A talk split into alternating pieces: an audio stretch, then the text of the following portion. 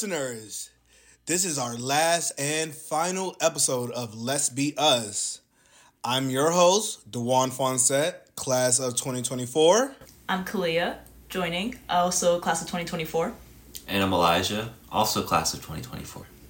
And on our final episode of Let's Be Us, we are returning with our favorite book that started our whole podcast, Our Colors.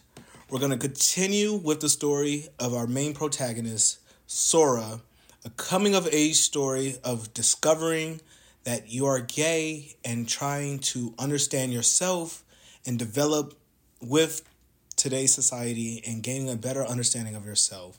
Now, to recap what happened in episode one and recap with the first three episodes of this book, we discovered that Sora meets a old man who is also gay and they meet at a cafe and the owner is Mr. Amamiya. Sora learns that Amamiya is a gay man but confidence, and he is very curious of where he got the confidence. We learn a little bit about Sora's crush in school, nicknamed Yoshi, but we also know that he is a heterosexual boy. They are teenagers and he wants to learn of how he can navigate in high school and convey his feelings to his crush or probably keep it to himself. And we also learn that his childhood best friend neo is also interested in being his boyfriend but she's not really confident in the idea of dating him because of the fact that they are childhood friends. But neo's best friend is more interested and at the final chapter, in chapter three, she explains her feelings to him, and Sora denies her advances and is shook a little bit by this, and he is filled with anxiety. So we're going to start off with chapter 4 of Our Colors and moving forward giving more details and explaining of Sora's development and coming in terms with his sexuality. So I'm going to start there. Now, moving forward, in chapter 4, we are introduced to Sora running away from the young girl after she explains her feelings. And as he runs away, he is reminiscing that moment of feeling overwhelmed and scared and taken back because he does not know how to lie or tell the truth in the right way to make her understand why he is not interested. But we see him contemplating with this idea in class and feeling a little bit very overwhelmed. And his best friend, also crush, Yoshi, asks him, Is he okay? He wants to check on him. And, you know, Sora kind of denied him he denied him and you know he says i can't talk right now. Yeah i'm okay but you know when you hear that from a best friend you're not really okay. And he runs away to the rooftop of the school building and he's starting to think about everything from his crush from his best friend and thinking about that strange girl confessing feelings and thinking about a lie to tell or should he tells the truth? But he's too scared to tell the truth because of the low confidence he has about his own sexual orientation, and he is overwhelmed by water, and the graphic novel is symbolizing him drowning. Now I'm gonna pass it to my my two co-hosts to see what do you guys think about that one scene. Well, um, I did mention when we were going over the chapters, like just looking at the visuals. Like I'm a big fan of that. Obviously, the story uses a lot of panels.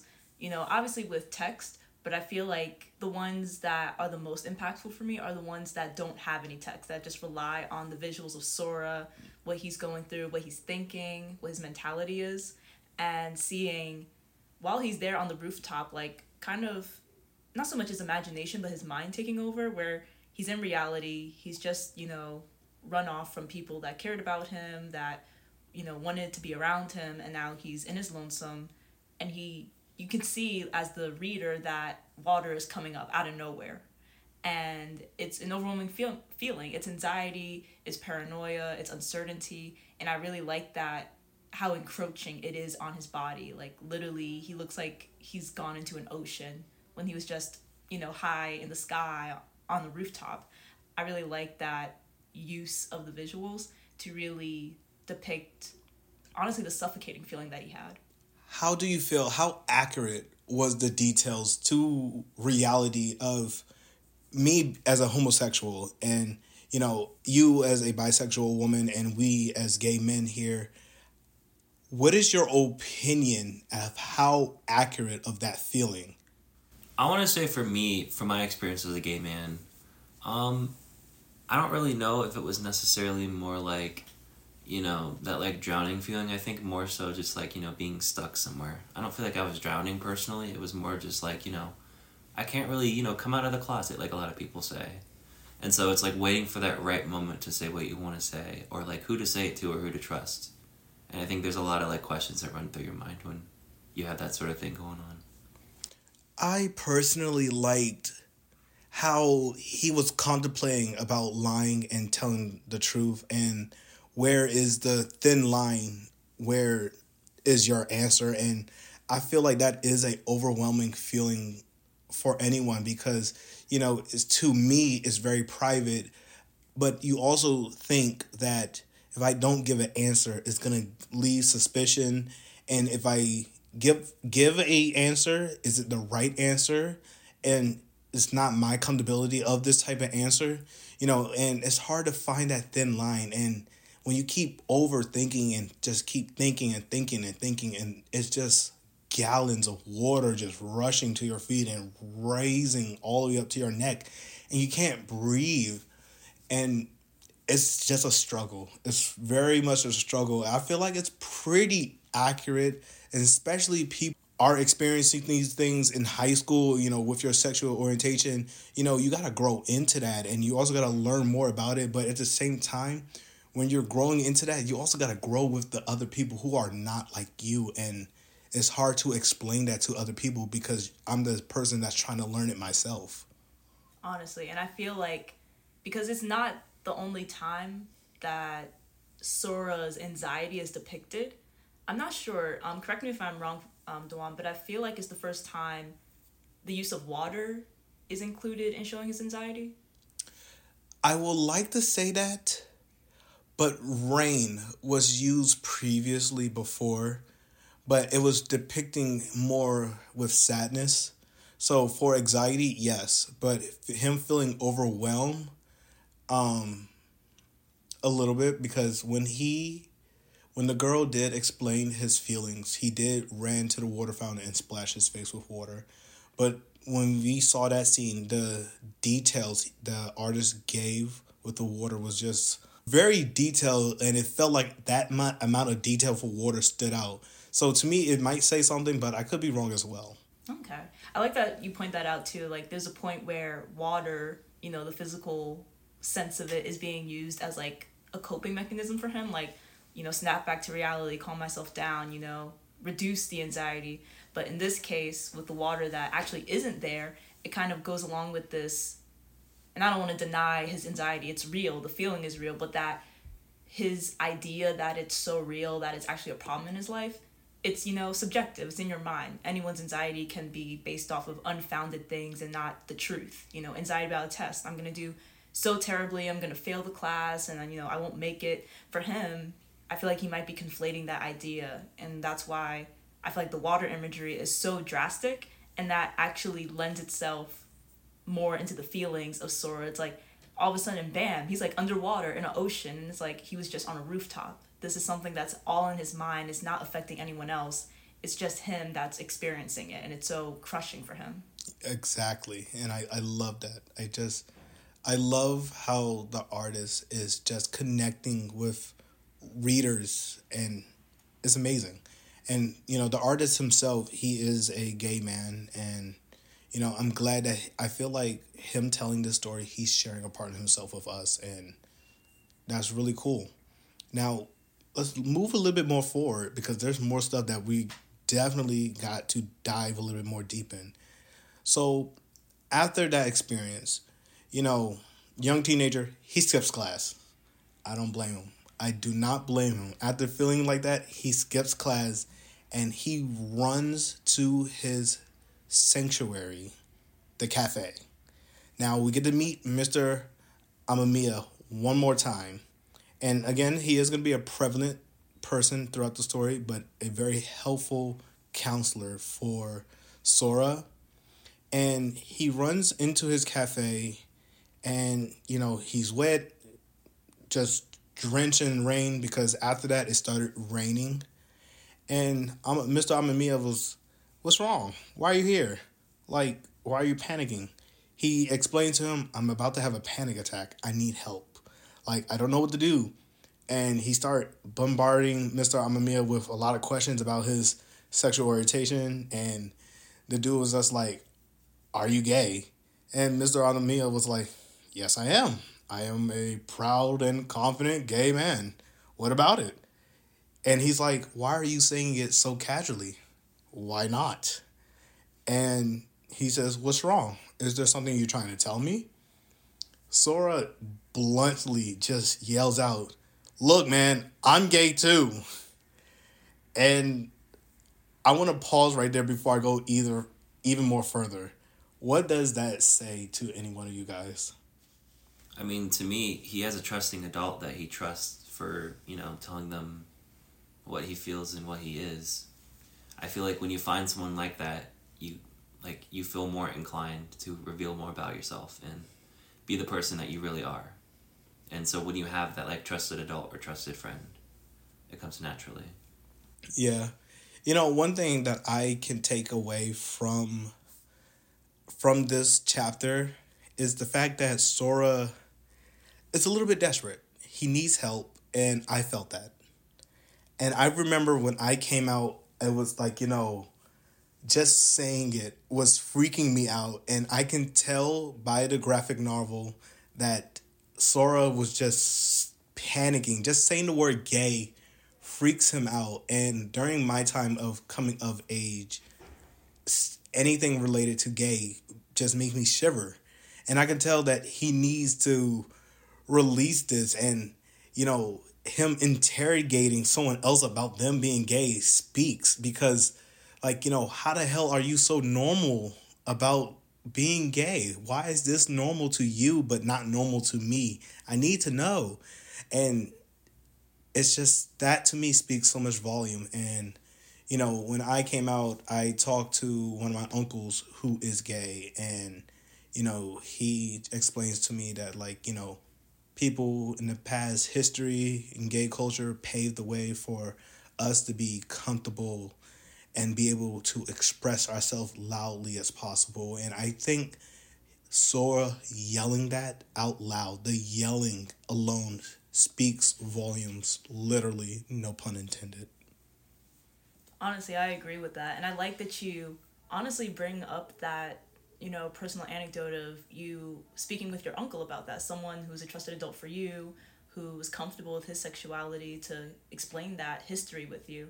Um, I feel like that. I would like to say, when I say he is very comfortable with his sexuality, my uncle will snap his finger if he had to address someone. That's how comfortable he is. so he makes it apparent. Oh, yes. Yes, I feel like that's a good like connection for you personally as a reader with Sora and Mr. Amamiya because he's someone that's obviously a mentor to Sora. He's someone that doesn't feel ashamed of his sexuality that he needs to hide for any reason and he's a positive literally a positive role model um, and picture of a healthy mature homosexual man for Sora who feels like that's not possible for him right now in his situation again the subjectivity the anxiety and the isolation that comes from being in a heterosexually dominated world, thinking that if I do this, I'm gonna be ostracized. I'm gonna be put on a blacklist. No one's gonna want to be around me. People are gonna think something's wrong with me. And Mr. Amamiya, you know, not feeling like he has to put on a whole lecture for him and say, this is why you should come out, or this is why it's okay. So he's just saying, hey, I can say I'm gay and move on. Just like saying, oh, I'm a man. I can move on. It's not something that needs to be put on a pedestal. It's not something that needs to be given like a trigger warning, like, hey, just so you know, it's like, this is just who I am. It's as normal as being a person. You know, in the book, we did also address that. After Sora yells that out loud, he did take a deep breath. That was a sign of relief. And then he apologized. And Mr. Amamiya, do not apologize for being gay. You should not be apologizing for being gay. And let this be a good antidote to all of you listeners. Do not apologize for being who you are. But I know I did say earlier that Sora was desperate. Now I'm gonna dig a little bit more deeper. Instead of saying he was desperate, do you think he was jealous of Amamiya a little bit? Subconsciously jealous because he sees another grown man, and this is a man who is gay as well, same um, sexual orientation as him, but living comfortably and free. Do you think is it desperate or jealousy? Um, I think maybe it's more so just like, you know, this person's been comfortable with who they are for so long, and like now that I'm getting the chance to do it, it's like, well, dang, they've really had like this their entire lives to be comfortable with it. Like, I have a sister who's gay, and you know, everybody knew she was gay um, when she came out, and so like I was kind of hiding under her shadow of like, you know, she's the only gay sibling right now, but when I wanted to come out, it was like, you know, I was kind of afraid that people would think that I just want to be here so bad. And so that's why I'm coming out as my identity.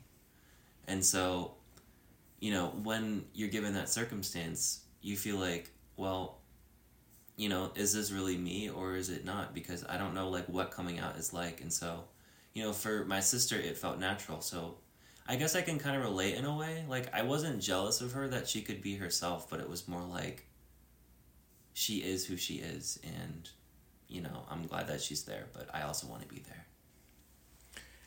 That is so true and i'm glad that you share that. You know it's like being on the same level as someone else who is in the same boat as you and you know seeing them you know rocking it and i can't rock it for some reason. And you know i wouldn't say it's jealousy i say it was like you know a little bit envious but you know i know that's the same word but i feel like there should be a lighter tone for it. And a little bit, you know, being very scarce to come out. But it's it's just so complicated, and that's why I think the water is so important for this graphic novel, because just how complicated it can be, just being gay versus a person who is a heterosexual and can live more comfortably, and this is the struggle, and I'm glad to deliver this message to everyone that can listen. Now, moving forward, after Sora yelled out that he was gay, unexpectedly, Nao, his childhood best friend, was at the door listening this whole time. She saw and noticed that he skipped class and followed him. And I know it's a little bit weird, you know, you're following somebody, but she was only doing it out of, you know, good faith of protecting him. Like, you know, this is not like him. Why is he skipping school? and she overheard the conversation and you know she let herself in and she was like what's going on and he was just shocked and she walked away and i think they was both a little bit confused why do you think um Nao walked away honestly um and i'm just thinking back to the panels too like i feel like even the text too like what she was saying she was like I didn't mean to eavesdrop. And he said something along the lines of, like, oh, so you heard? And that was, again, something that he didn't expect to happen. He didn't expect, first of all, to blurt out, I'm gay too. But he said it to someone that he was comfortable enough to confide in with that information in a space that you described as a sanctuary, um, where he felt as close as he could to expressing himself. And I feel like with Nao being there, I feel like that's a relatable moment. Maybe not the magnitude of it because that's something that's very personal, but just when you're talking one on one with someone, you're having a conversation on information that you don't intend to freely share with others, having someone, even someone close to you, being present for that can be unexpected and it can be alarming and take you out of the moment, you know, to kind of add more of the insecurity. I think for Nao, because I sense that for myself. Like I feel like I've experienced that being on the receiving end of accidentally eavesdropping on someone, coming to someone I was close to, and being present for something that I didn't expect to be present for, like a friend saying, I don't know, something on the lines of just something that's close information, and it's like, oh, I wasn't meant to be here for this. I'm sorry. And it's like, I feel like for her too, Neo, I sense is a very respecting character, especially of Sora, um, to the point where you know she was trying her best to, you know, I don't know, that situation with the girl that has the crush on him. It's just I feel like she's a really good friend in that she's not trying to play into any rumors that go on. And I feel like with this too, it's another situation of her not trying to overstep any boundaries, trying to be respectful and consider my friend is going through something that I wasn't given permission to be a part of. So let me back away and let me give him time. So, not to be a little bit, just to be a little bit controversial, do you think she was also overwhelmed and do you think she has the right to be overwhelmed? Even though this has nothing to do with her it's not like she's going through any of this. She's a bystander you know what i'm saying? Like i don't know why you're feeling overwhelmed. I'm the one that's dealing with a crisis right now. I actually have a personal story about that. So i came out when i was 13 and uh, it was initially to my mom during um, christmas eve party um, I had a crush on someone in uh, middle school, and I was kind of moving away from them, and I had all these feelings, and I didn't know who to talk to about it, so it kind of just came out to my mom. But then, um, you know, I also expressed that to my gay sister that night, and then we both decided we should go downstairs and tell my parents. And so I told my parents, and um, you know, my mom was okay with it; she already knew. But like my dad, um, you know, thinking about it now, and a conversation I had recently with my mom, my dad actually needed a little bit of time to process it. He he wasn't like you know, he's not homophobic or anything. He just he had this image in his mind of like, you know, you know, my boy, he's not going to bring back any more women and he's not going to like carry on the family name and like is he going to have children? He doesn't like women anymore. I can't relate or whatever. But then he kind of got over it, but it did take him some time. And you know, it did make my mom a little miserable during that time. So, I think it affects more than just um, you know yourself when you come out sometimes. That is true, and I'm so glad you shared that. I think honestly, I think that was a very beautiful story. I know it's might sound a little sour, but to me, I think I think that's a good ending. Like you know, a little bit took him back, but it's something that grew onto him, and I'm glad that happened. And furthermore, to let you guys know, that also did grow on Nio because you know she needed some time and she thought about it and she accepted him. That's my best friend. We started we was friends since kindergarten. You know, you know, I don't care that you're gay. You know, I did have a lot of pictures and images in my own head, my own fantasy that one day, you know, my child, my childhood best friend, we might end up dating one day and we can start a family. You know, this is the the somewhat man of my dreams, uh, the white horse and everything. We the boy down the street, you know, that little whole trope about, you know, who to marry. But it's not going to happen. And you know what? Hey, it's, it is what it is. And I'm glad. And that's what we have received from her. But, you know, and I'm glad that happened. You know, it is a bystander effect when coming out. It affects everyone, even your own social life. And I think the book did a good interpretation of this and actually coming to the end of chapter four. Now, moving forward to chapter five, we get introduced to Neo in her bedroom, and she receives a text message from Sora, and Sora is texting her like, you know, hey, can we meet at our you know favorite childhood hiding spot together? Around 3 p.m they get there, you know, they start talking, everything's relaxed. He bought her a drink, and they're at the playground, no one's there. And they start chit chatting, and he starts explaining everything to her and what's going on. And at the end of the conversation, you know, she is actually appreciative that he is sharing this information with her. And I'm actually am proud that you came out to me and we're gonna work together. How that how does that make you guys feel by seeing that? I feel like honestly like this first of all this is the first book that you introduced to me of um, tagami the um, author and illustrator and honestly with how well he handles these various topics and the way that the characters react in their situations it almost feels like a beautiful like i don't want to say blueprint but like a good like depiction of like how to address you know someone's inner difficulty with their personality with their sexuality.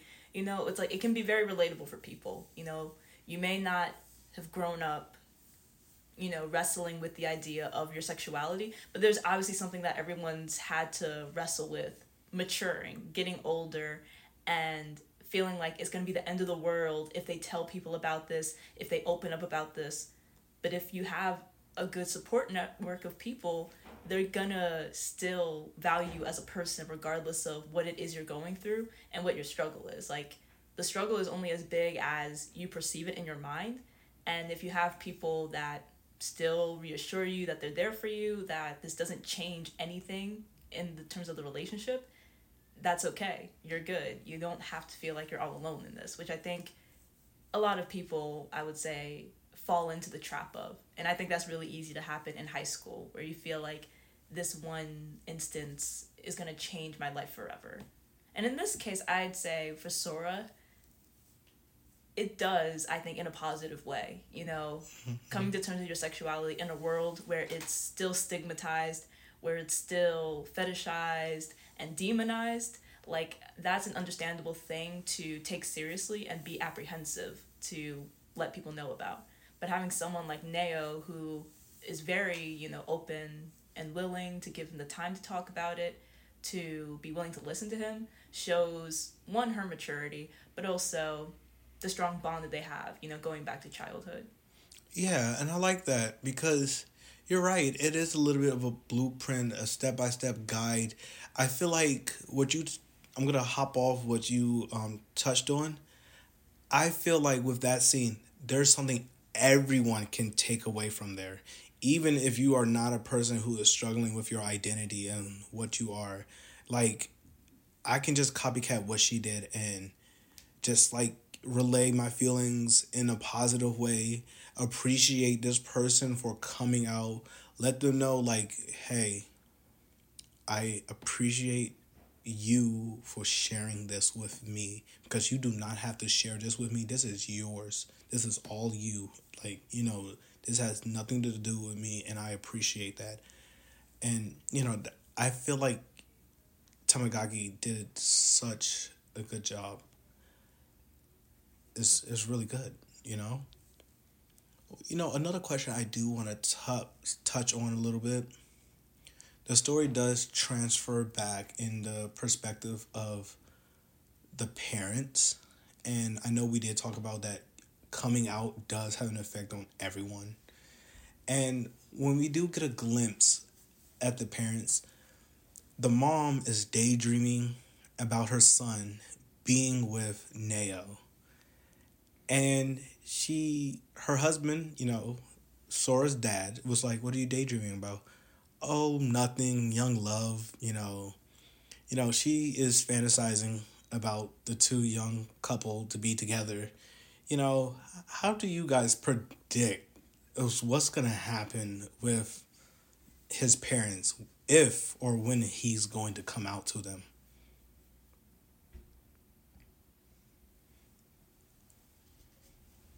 I feel like you can't really, you know, put, you know, emphasis on what will happen when that happens, you know?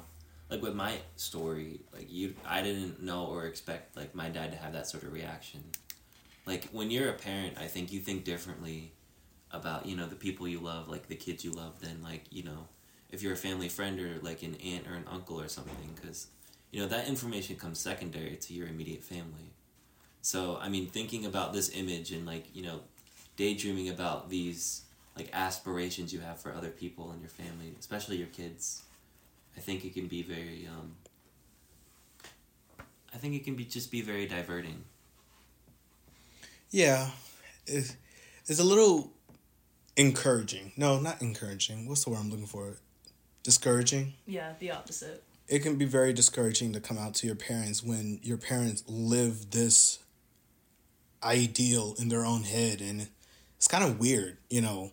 Why are you being weird? I think that's weird for his mom to be, you know, fantasizing about two kids being together in their future and you know, wishfully thinking about having grandkids. Like, you know, that's normal, yes, but you know, I think he's a little bit too young to be wishfully thinking about this type of things right now.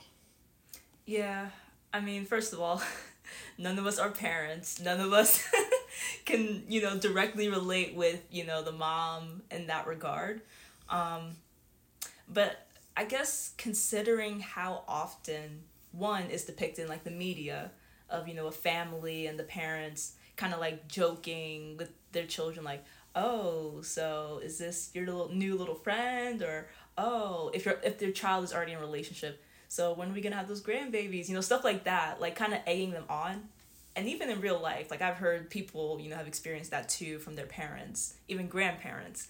And I think that plays into again the heteronormative, you know, aspect of the world that we live in, where that's kind of the expectation. It's a it's an ironic and contradictory thing too because at the same time at least you know in western culture especially the us there's like this strong dichotomy like a thin line between for children a child should stay in a child's place.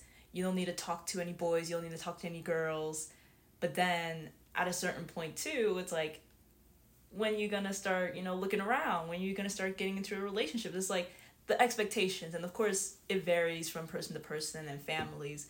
But i think that being shown is a good um, depiction by Tagame of the real experiences that people have especially people who aren't heterosexual where they live in a family where that's the expectation you know whether they say it explicitly to the child or whether through their experiences as a family that's implied like we think and expect that you'll be in a relationship with a woman because you're a man and that's what we've grown up experiencing and expect from you.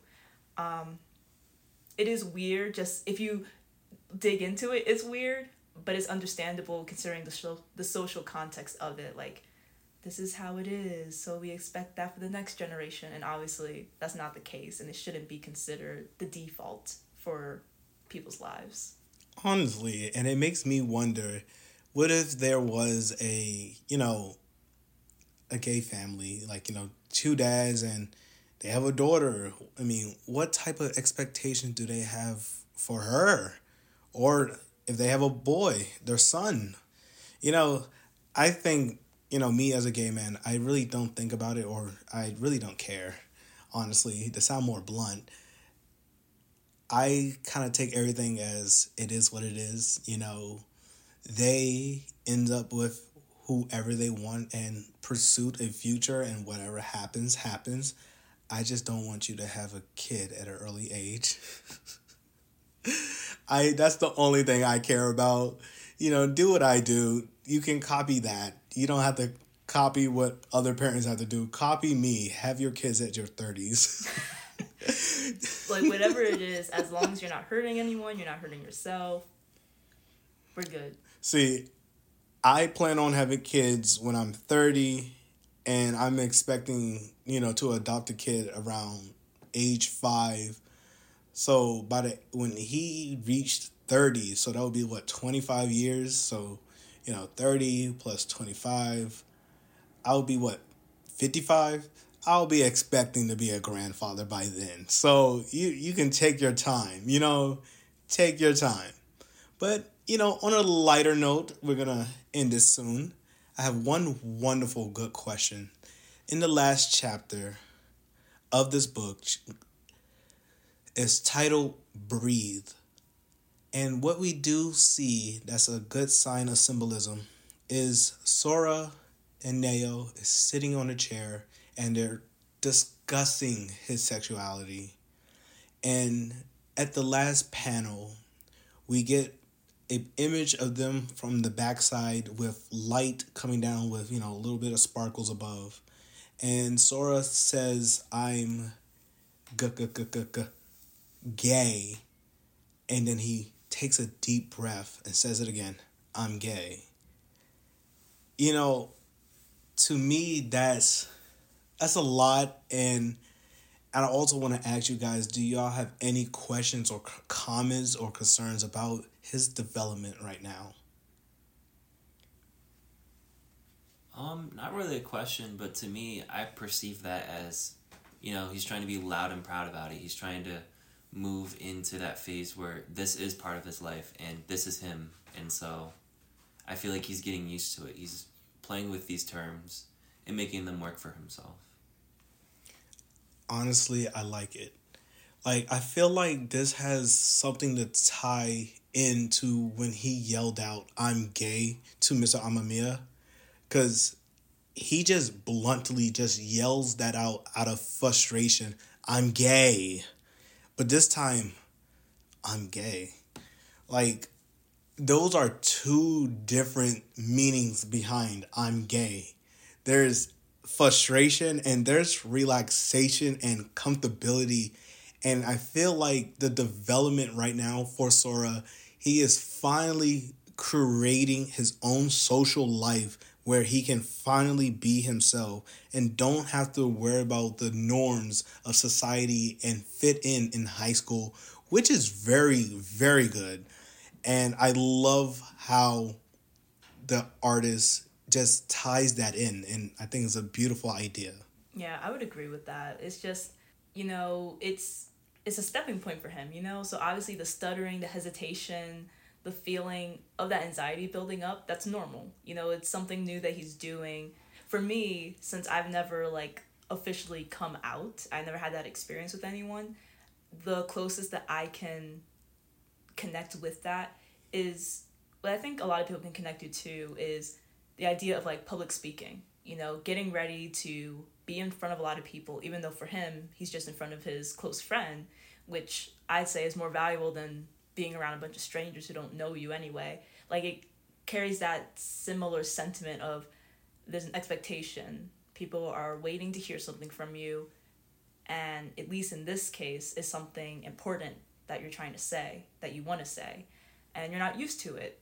So I definitely appreciate that depiction. One of Sora telling uh, Mr. Amamiya that he's gay, and that really coming out in a sense when he's overwhelmed, but in a space where he doesn't regret doing that.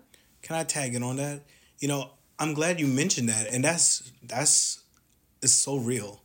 I am so glad, and I appreciate that Sora took his frustration out on someone else that's on his level. That should not be slept on.